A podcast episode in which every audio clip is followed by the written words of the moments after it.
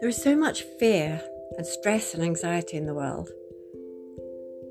We realised after working years and years in the company of horses that the first thing we can do to help that fear worldwide is to work on ourselves and to let go of our fear, our stress, our anxiety.